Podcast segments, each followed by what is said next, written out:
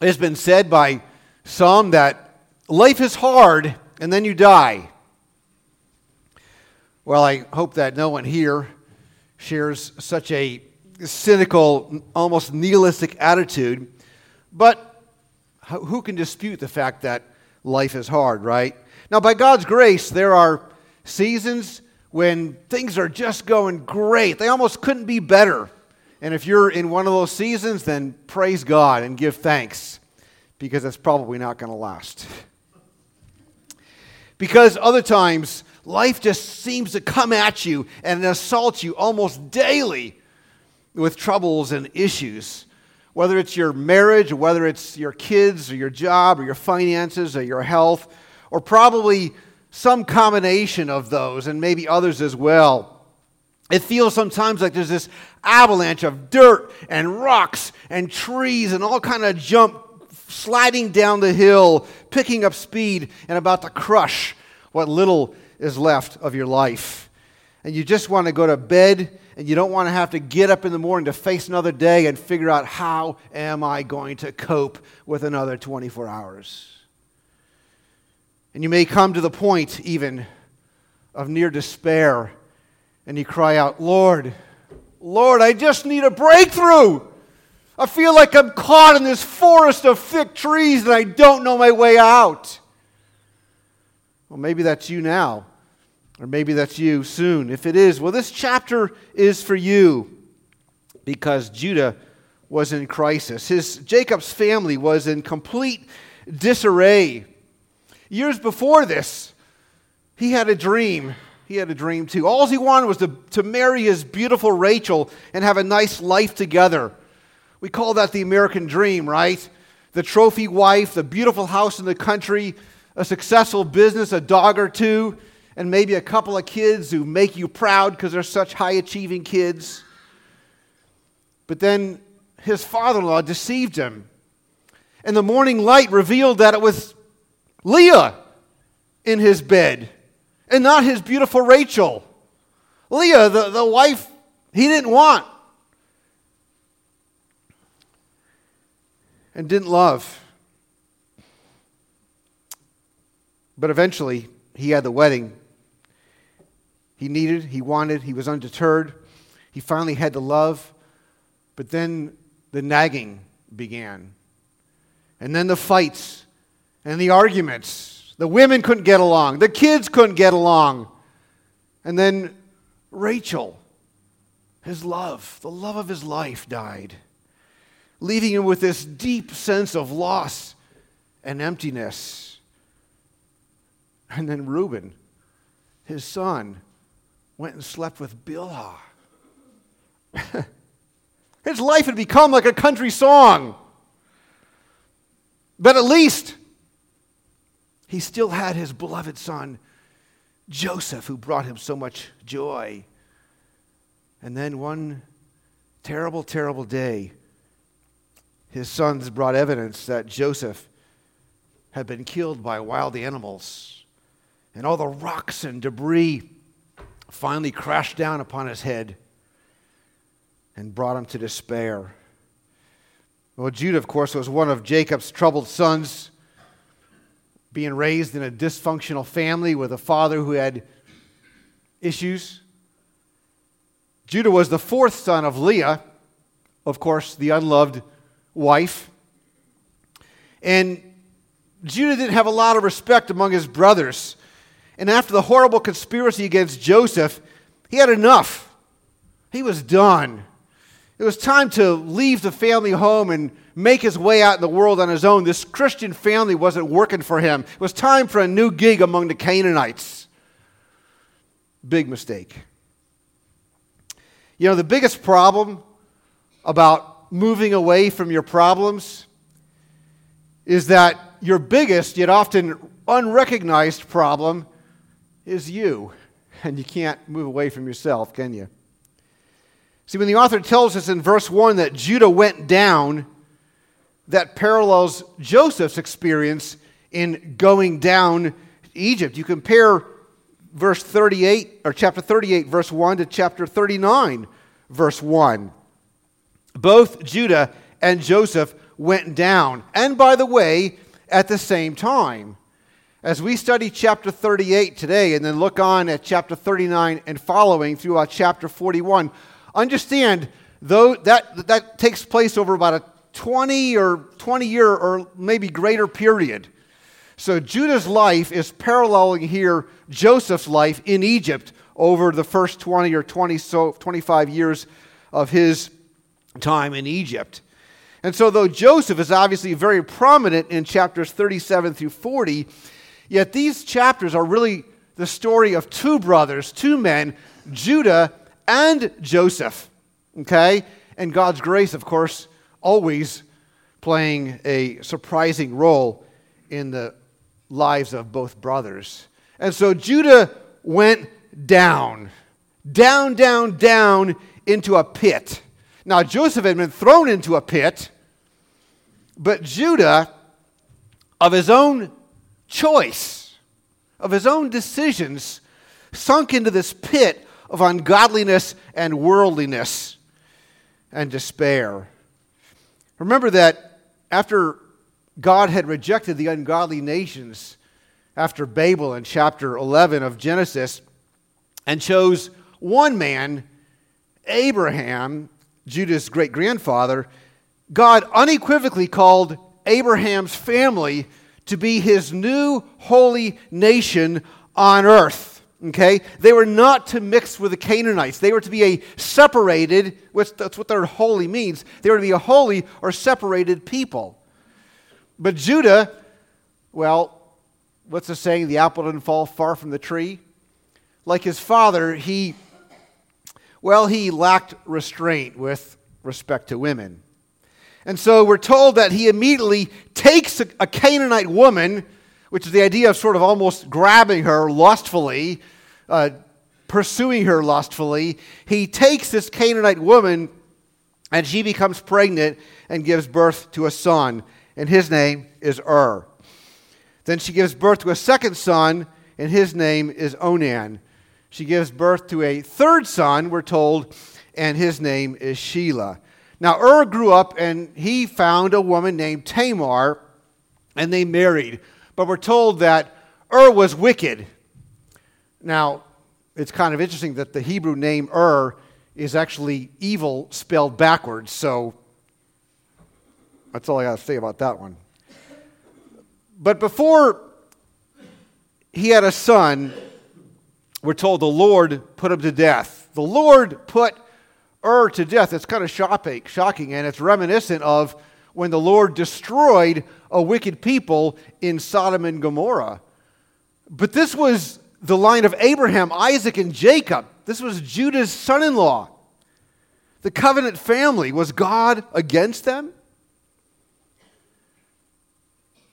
So Ur died without a son, leaving his widow Tamar at great risk without protection of a man, without income. And so Judah told Onan to get Tamar pregnant. Now, this might sound a little bit odd, but there was a, a law in those days. It was called the Levirate Law. I don't know if you're familiar with it or not, but you are at least a little bit if you've read the book of Ruth, because it's very central in the narrative of the book of Ruth. It's also important in one of Jesus's, well, in one of the uh, stories that Jesus' opponents told him to try to catch him, to try to trap him in Matthew 22. The basic idea is a brother who dies without a son, oh, sorry, the brother of a man who dies without a son was to marry his brother's widow to have children his brother didn't have in order to maintain his inheritance in the land. And that's the key part is to maintain that man's inheritance, that man's place in the land, which was the covenant territory, okay, of the people of God. And so the thing is, those children would be heirs to the woman's first husband, the brother who died. Notice it says that Onan knew that the offspring would not be his. They would be heirs to his dead brother, okay? But he was not willing to do that. He was not willing to give up his own inheritance for his brother. But he was, of course, willing to sleep with Tamar. And so he dishonored both God and his father. And we're told, well, God put him to death also. Judah's family was in self destruct mode. I mean, it was breaking apart like concrete under a jackhammer's pounding chisel. it was hardly the happy life that he had wanted when he left his father and his family some time before that, was it? More importantly, God's light in the world, which was to be present in the family of Abraham, Isaac, and Jacob, was being eclipsed by Judah's assimilation into the culture and people of Canaan, becoming basically just another Canaanite clan. You know, it's the problem the church has always had too. Quite a long time ago, a great man of God named R.B. Kuiper, in his book on the church, and I commend it to you if you ever want to read something on church. He said the most outstanding sin of ancient Israel was that instead of upholding its distinctiveness as Jehovah's chosen people, it was ever and anon imitating its heathen neighbors. And he wrote that sin is rampant in the church today. Christians tend to look around at us and see all the, the great things of the world, the successes, and all the wonderful things that we think, ah, oh, if only we could be like that. Maybe we can. And our own hearts can lead us astray, like Eve, and like Jacob, and like Judah. The only safe place, dear ones, is sola scriptura, scripture alone. We must reject any selfish inclinations and human traditions and religious myths. Those are most dangerous. We find our place in the Word of God. And so Judah wasn't done sliding downhill into the pit. He had lost two sons to Tamar and he blamed her. And so he was done with her. She could just remain a widow in her father's house all the days of her life. So what if Ur lost his inheritance? So what? Judah had to protect what was left of his life. She wouldn't take from him his third and only living son. Not a chance. But Tamar wasn't happy, of course. She, after all, had had lost her husband. She was alone. She'd been sexually abused by her uh, brother in law. The idea, when the word says whenever, it means it happened frequently, time and time and time again. She was abused by her brother in law. Her life was just shame and frustration. And the deep anger that comes from loss and abuse and rejection of those who are supposed to love you. No, she would have children. And even better, she would get her revenge on her father in law. And so she set up a trap. She dressed as a prostitute, knowing both Judah's work habits and his weakness, right? How easily he would jump into bed with any woman. And her assumption wasn't wrong. Judah saw her and immediately wanted her. This is a very disturbing story you have revenge, you have deception, you have incest. You know, sin is always ugly, always. But when you do wrong in response to being wronged, it's even more harmful because the cycle of hurt and pain and dysfunction just deepens and everything just seems to blow apart more rapidly and, and more completely. Of course, Judah had to pay for her services. And so he pledged her a goat. I don't know if that was the standard wage or not.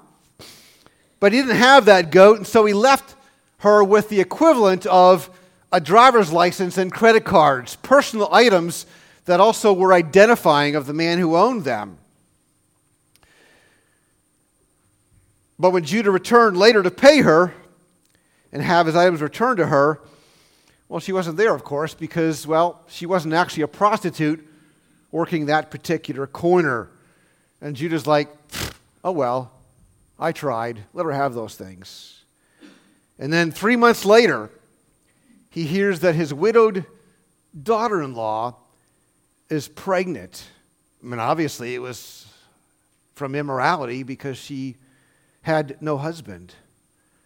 And so Judah thinks, this is great. This is perfect. I'll finally be, rid of this woman, finally done with her. And he says, Bring her out, let her be burned.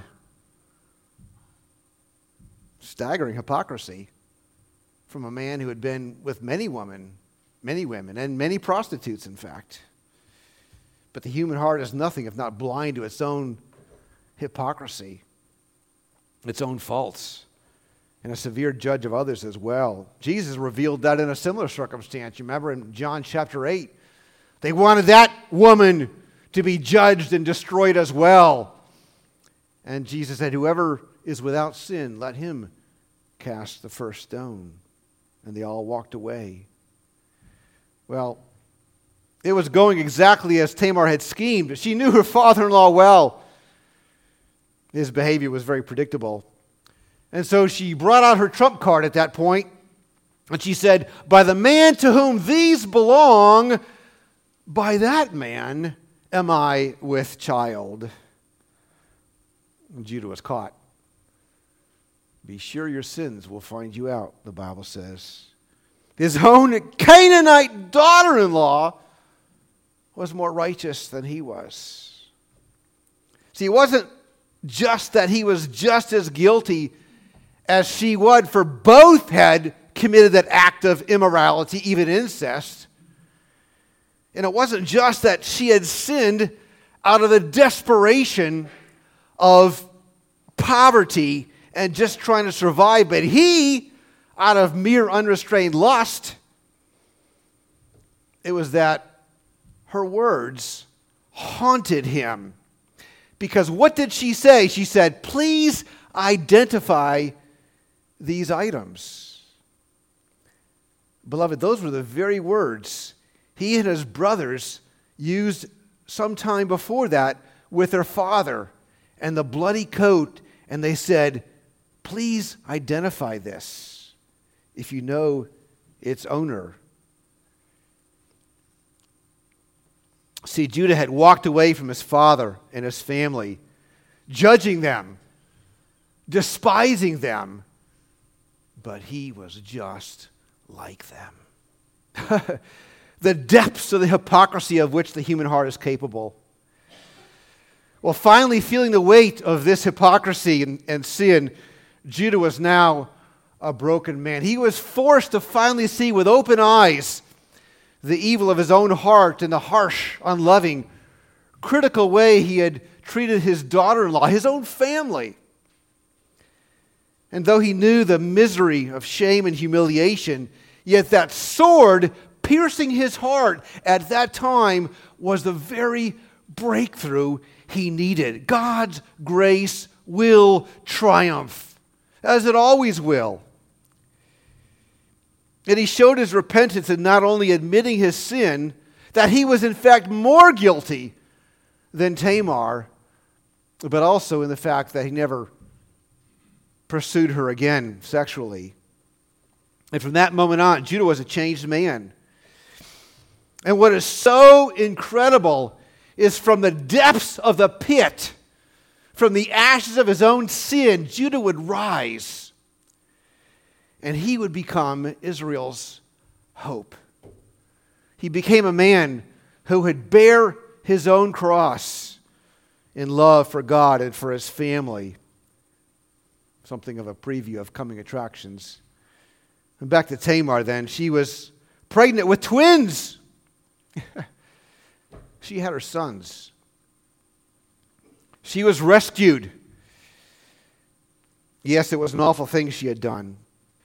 You know, always see God's invisible hand of providence at work. Notice that one of her sons beat back his brother and forced his way down the birth canal first.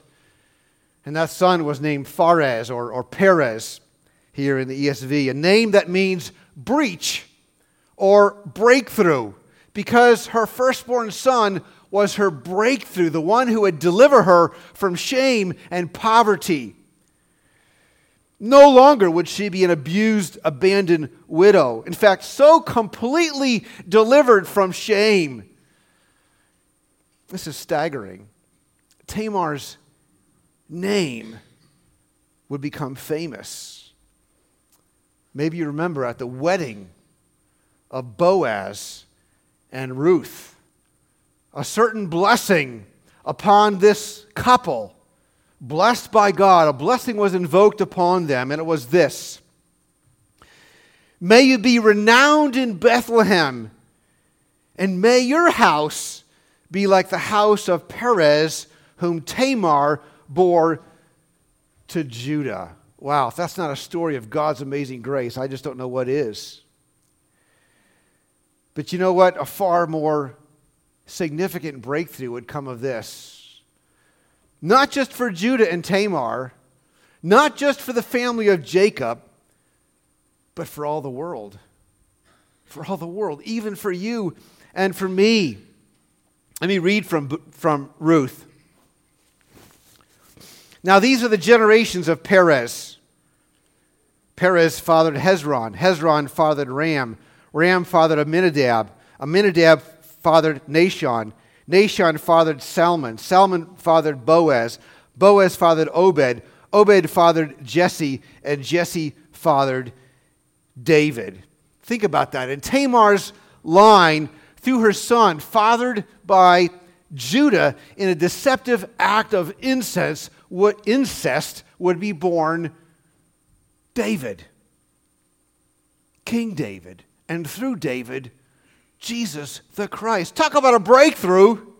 Jesus would break into history and bring with him the kingdom of God, bringing hope to all mankind, deliverance from the sin and misery and condemnation of our wretched nature. In the fullness of time, Paul wrote, God sent forth his Son, born of a woman, born under the law, to redeem those who were under the law, so that we, we might receive the adoption as sons. Jesus broke into history, and at some point in time and space, he broke into your life too and mine, and He comes as the light that shines in the darkness of our misery and despair. And He brings peace the world does not know and simply cannot offer. He brings a future which is beyond our imaginations. What no eye has seen, nor ear heard, nor the heart of man has imagined. God has prepared for those who love Him. You've never seen, you've never heard, you've never even imagined what God has planned for you, what God has for you if you are in Christ. Well, you know, Tamar's name shows up in the New Testament as well in Matthew chapter 1 in nothing less than the genealogy of Jesus Christ. And you know that Tamar, that I'm sorry, that Jesus was born in a line continued by Judas and Tamar's act of lust and revenge shows that Jesus came for the purpose of being associated with sinners, that he might rescue sinners from misery and death and condemnation. You know, in revenge for his losses of two sons, unrighteous Judah wanted to kill Tamar, but the righteous son of Judah offered his own life for the unrighteous. Jesus Christ came into the world sinners to save, to seek and to save the lost. People like us, wounded, despairing, broken, bleeding sinners. And by faith, we are declared righteous and we are made children of the living God. Talk about a rags to riches story. I just don't know of any better news than that. Do you? Tell me if you do, because I can't imagine better news than that. But you know, perhaps there's someone here who actually really hasn't experienced what I'm talking about that, that transformation from despair to hope. If you haven't, you can. Today, right now, you can. If you will admit that you're just as evil, just as wicked as Judah and Tamar, and you finally seek what's called an alien righteousness, Uh, Paul said, the righteousness of God through faith in Jesus Christ, not by works, not by the law, but given as a gift from God Himself in Jesus Christ. A righteousness that a righteousness even for prostitutes like Tamar and rebels like Judah. If you would receive that, you would have that rags to riches story. You would have that hope. And so come, ye sinners, poor and needy, weak and wounded, sick and sore. Jesus, ready, stands to save you, full of pity, joined with power. He is able. He is able. Doubt no more. Come, ye weary, heavy laden, bruised and broken by the fall. If you tarry till you're better, you will never come at all. Not the righteous, not the righteous, sinners.